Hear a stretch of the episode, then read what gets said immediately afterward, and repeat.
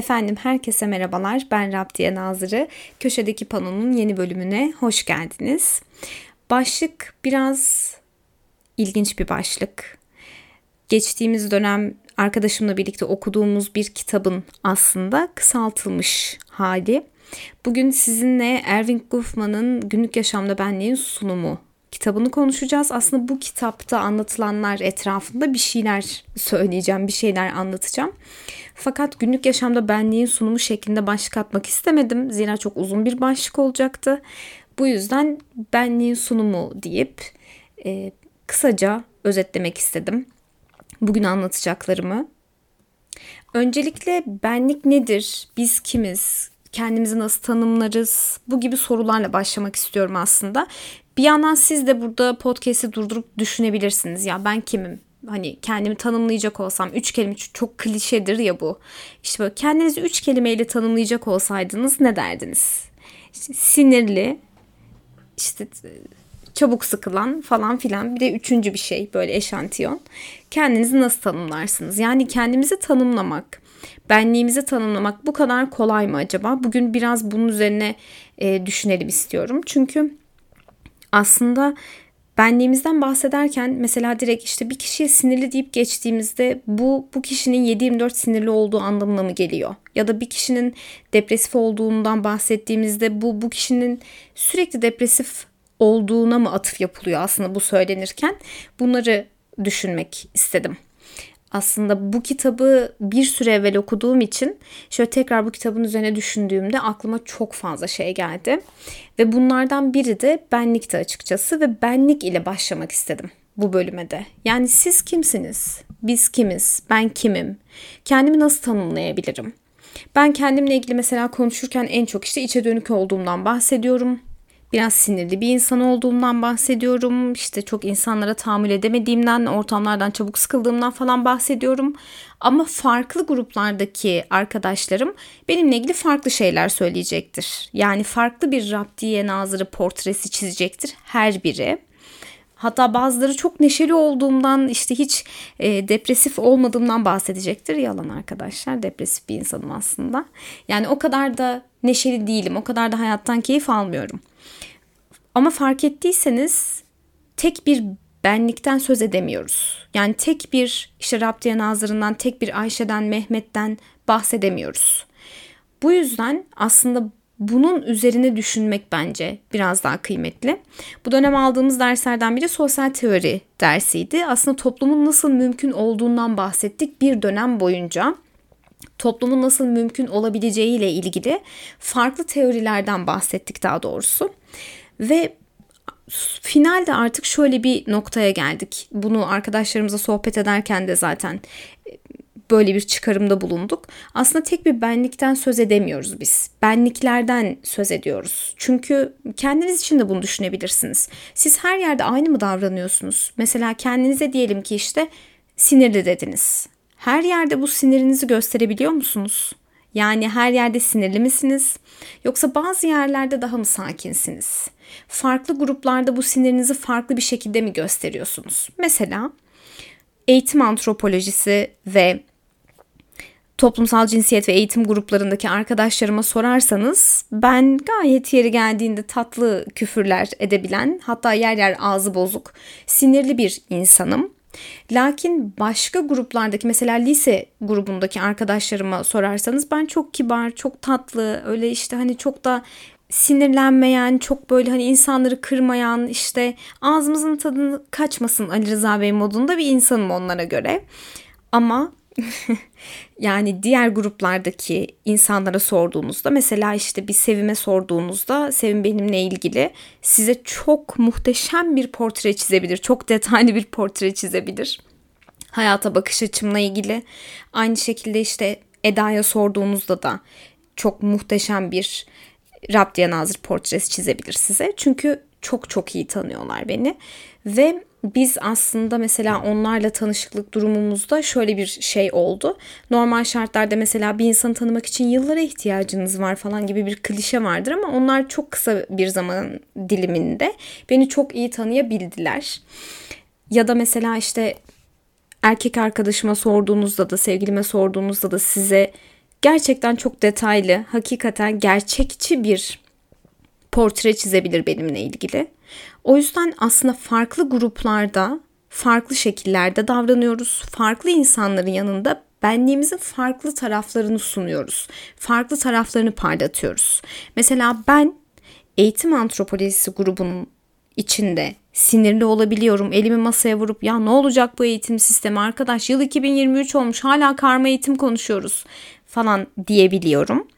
Lakin aynı cümleleri başka bir grupta mesela bir hocamın yanında bu kadar da ateşli bir biçimde söyleyemeyebiliyorum. Ya da ailemin yanında çok daha farklı şeylerden bahsediyorum ve olaylara çok farklı noktalardan bakmak zorunda kalıyorum. Biraz da akıl sağlığımı koruyabilmek adına. O yüzden aslında benliğimiz farklı benliklerimiz var ve o benliğin de farklı tarafları var. Mesela sinirli olan bir kişinin benliğinin sinirli taraflarının da farklı renkleri var aslında. Farklı konularda sinirlenebiliyor, farklı düzeylerde sinirlenebiliyor vesaire vesaire. Ve bulunduğu gruba göre aslında bu kısımları parlatıyor ya da törpülüyor. İşte bu noktada da biz benliklerden bahsediyoruz. Ve bu da bizi gerçek bir benden söz edilebilir mi noktasına getiriyor. Yani gerçekten bir benliğimiz var mı? Gerçek benliğimiz nerede? Biz kimiz gerçekte? Aslında bizim tüm bu tartışmalar sonucunda vardığımız yer şurası olmuştu. Tek bir benlikten söz edemeyiz ve bu da gayet normal bir şey. Farklı gruplar farklı şeyler talep eder. Farklı bir sahnede farklı bir dekor ile farklı roller oynanır, farklı şeyler performe edilir, farklı performanslar gerçekleştirilir. Bu da aslında normal bir şeydir. Yani her yerde aynı davranan bir insan bulabilmek zaten imkansız. Böyle bir şey mümkün değil. O zaman aslında tek bir benlikten söz edemiyoruz biz. Farklı benliklerimiz var. Ve aslında Erwin Goffman kitabında günlük yaşamda benliğin sunumunda da zaten bundan bahsediyor.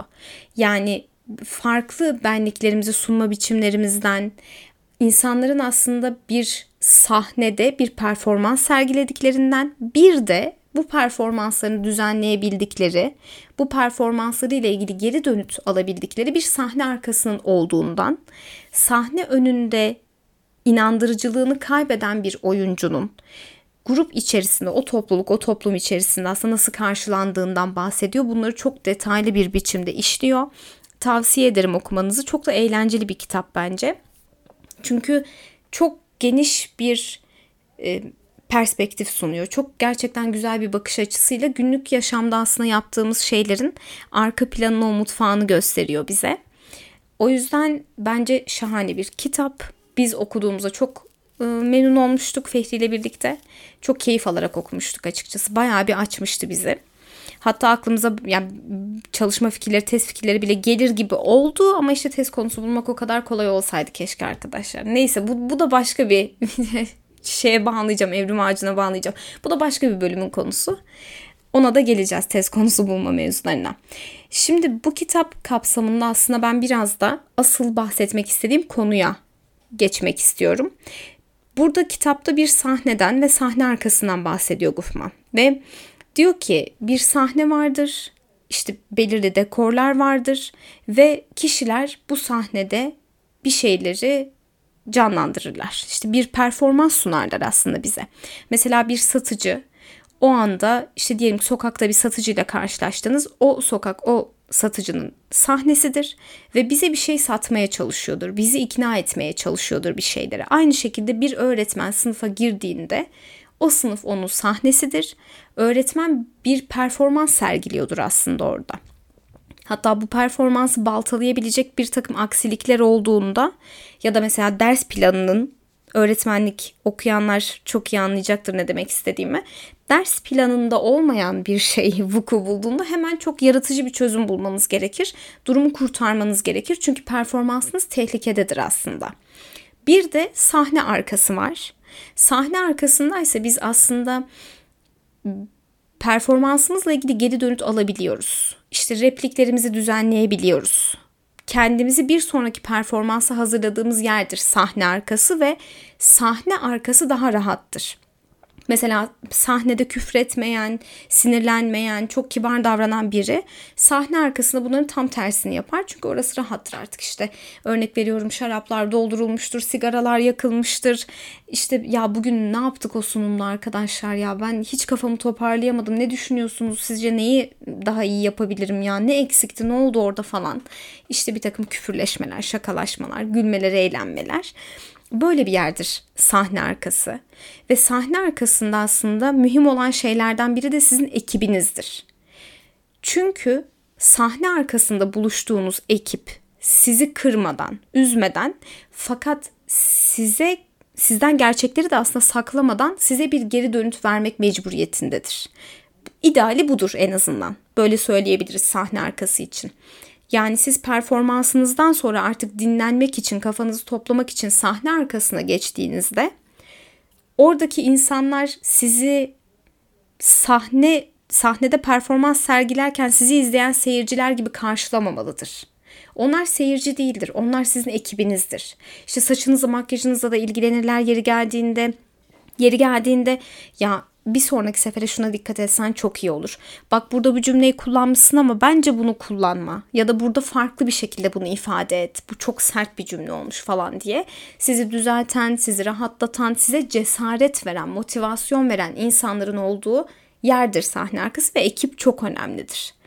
Ekip neden çok önemlidir? Çünkü sahne arkasını yarattığınız zaman, sahne arkasını inşa ettiğiniz zaman oraya gittiğinizde güvende olduğunuzu bilmelisiniz. Yani orayla ilgili kafanızda en ufak bir şüphe olmamalı. Orada bulunduğunuz süre içerisinde yargılanmayacağınızı bilmelisiniz ya da işte size kötü bir şey söylenmeyeceğini bilmelisiniz. Sizinle ilgili gerçeklerin size uygun bir dille anlatılacağını bilmelisiniz. Oradan sır çıkmayacağını bilmelisiniz her şeyden önce. Ve anlattıklarınızın bir gün sizi yaralamak için size karşı kullanılmayacağını bilmelisiniz. Bundan emin olabilmelisiniz yani. Bu yüzden sahne arkasını yaratmak çok önemli. Bir de aslında hepimizin yaşadığı bir şey diye düşünüyorum. Yaşamayan varsa onun adına gerçekten çok mutlu oldum. Lakin ben çok yaşadım.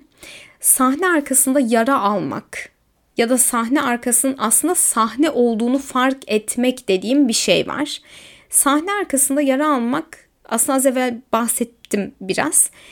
Bir şey anlattığınızda sahne arkası olarak kafanızda kodladığınız yerde bir şey anlattığınızda bu sırrın dışarı çıkması ya da bu sırrın sizi yaralamak için kullanılması ya da sizinle aslında dalga geçilmesi gibi olayların vuku bulmasıyla birlikte aslında siz sahne arkasında yara almış oluyorsunuz ve sahne arkasının aslında sahne olduğunu fark ediyorsunuz. Siz orada da gardınızı düşüremediğinizi, gardınızı indiremediğinizi fark ediyorsunuz. Rahatlayamadığınızı fark ediyorsunuz. O işte sahnede giydiğiniz kıyafetleri çıkarıp da böyle elinizde şarapla tatlı tatlı farklı konulardan bahsedemediğinizi fark ediyorsunuz. İşte bu sahne arkasında yara aldığınız zaman, sahne arkasında aslında sahne olduğunu fark ettiğiniz zaman ya ben burada da gardımı düşürmeliyim, burada da bir performans sergilemeliyim dediğiniz anda sizin sahne arkanız yok oluyor. Ve maalesef sahneye çıkabilmek için bir de kulis gerekir. Bir de sahne arkası gerekir. Bu elinizden alındığında da çok böyle çok büyük bir boşluğa düşüyorsunuz. Çok büyük bir yara alıyorsunuz aslında. Ve mesela sahne arkasında yara almakla ilgili farklı insanların farklı deneyimleri var. Mesela ben hassas bir insan olarak sahne arkasında yara aldığımda uzun bir süre çok düşüyorum. Yani uzun bir süre depresyona giriyorum. İşte neden bana bunu söyledi? Neden böyle kalbimi kırdı? Bunu yapmayabilirdi. Neden böyle oldu? İşte benim mi bir hatam oldu falan diye genelde hatanız olmuyor arkadaşlar karşınızdaki insanların sizi tamamen yaralamasıyla ilgili bir şey bu aslında. Siz yani ufak tefek hatalar yapmış olsanız da bunun karşılığı bu olmamalı. Genelde buraya varıyor maalesef iş. Ve hassas insanlar, benim gibi insanlar yani. işte içe dönük, hassas, işte kafasında çok kuran, e, çok düşünen, overthinking yapan arkadaşlarımız o kadar kolay toparlayamıyorlar. Yani mesela ben bir kişi tarafından bir kez aldatıldığımda dünyam kararıyor ya. Yani diyorum ki hani Bir emek vardı ortada ya. Birbirimize içimizi açmıştık, duygularımızdan bahsetmiştik. Bana neden bele yaptın diyesim geliyor adeta. O yüzden herkes aynı şekilde toparlanmıyor. Herkes sahne arkasında yara aldığında, sahne arkasının sahne olduğunu fark ettiğinde aynı tepkileri vermiyor. Bundan bahsediyorum aslında. O yüzden ben mesela ya üst üste siz sahne arkasında yara aldığınızda bir müddet sonra bazı insanlar benim gibi insanlar yavaş yavaş tatlı tatlı duvar örmeye başlıyor. İşte insanlara güvenmeme. İşte daha asosyal olma. Ya da herkese oturup kalkmama. Ya da işte basit böyle bir hani günlük o small talk dediğimiz işte ne yaptın ne ettin onu bile gerçekleştirmeme gibi bir noktaya gidiyor ve yavaş yavaş böyle etrafımıza ördüğümüz duvarlar bizi bir kaleye hapsetmeye başlıyor. O kalede yapayalnızsınız. Hiç kimse aslında gerçekten sizi tanımıyor ve siz orada yalnızsınız ve hayatınızın sonuna kadar da böyle gideceğini düşünüyorsunuz bu arada. Ben artık finalde şöyle bir şey söylemiştim. Ya ben sadece akademiye odaklanacağım. Hiçbir şekilde de kimseyi de hayatımda istemiyorum. Dost arkadaş anlamında da bu arada. Bunu dost arkadaş meseleleri için de söylüyordum yani. Çünkü sürekli ya birileriyle arkadaş ol işte onlar hayatından çıksın işte ne bileyim sürekli birileri tarafından yaralan artık bir noktadan sonra ben bıktım ve diğerleri kadar kolay kabullenemiyorum ben böyle şeyleri. Artık duvarlarımı ördüm ve dedim ki yeter. Ben burada yalnız başıma öleceğim. Hiç kimse de benim yanımda olmayacak. Bu bu kadar yani. Bu kadar. Başka bir şey yaşanmayacak diye düşünüyordum. Tabii ki hayat hiçbir zaman bizim planladığımız gibi olmuyor ya da kafamızdakine uymuyor yaşadıklarımız. Ama bu sefer yaşadıklarım çok güzeldi ya. Yani çok beni şaşırtacak kadar güzel şeyler oldu. Ve işte yüksek lisans için Ankara'ya gelişimle birlikte bir şeyler değişti. Yani lisansta o çok fazla insandan yara alan işte lise döneminde çok fazla insandan yara alan kız için sanki Tanrı diyebilirsiniz, evren diyebilirsiniz.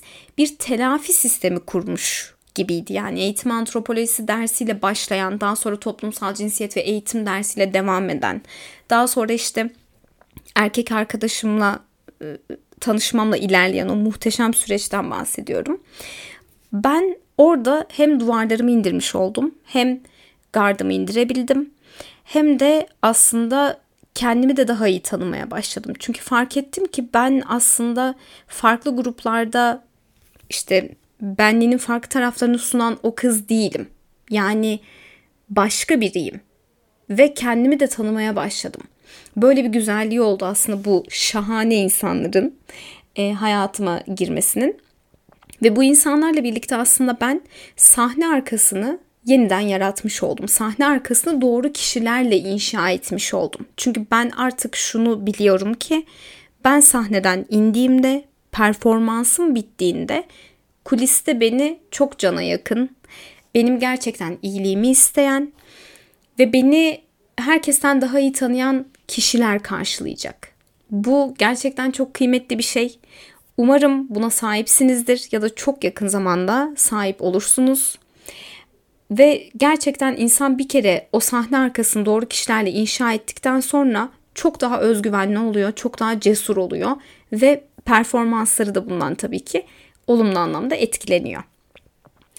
Bugün e, gerçekten uzun bir süredir aslında düşündüğüm bir konuydu. Son zamanlarda böyle bir şeyler yaşadım, bir şeyler fark ettim hayatımdaki insanlarla ilgili ve bir nevi aslında onlara teşekkür etmek için de yaptığım bir bölüm oldu bu.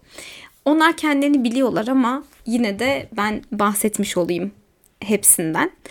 E, eğitim Antropolojisi grubundan işte Sümeyra, Fehri, Gamze, aynı şekilde toplumsal cinsiyet ve eğitim. Şahane kadınlarım ya. Sizinle birlikte 42 saat neredeyse uyumadan ödev yaptık. Sizi gerçekten çok seviyorum. Bengü, Sevim hocam, Seva, Sevim, Eda.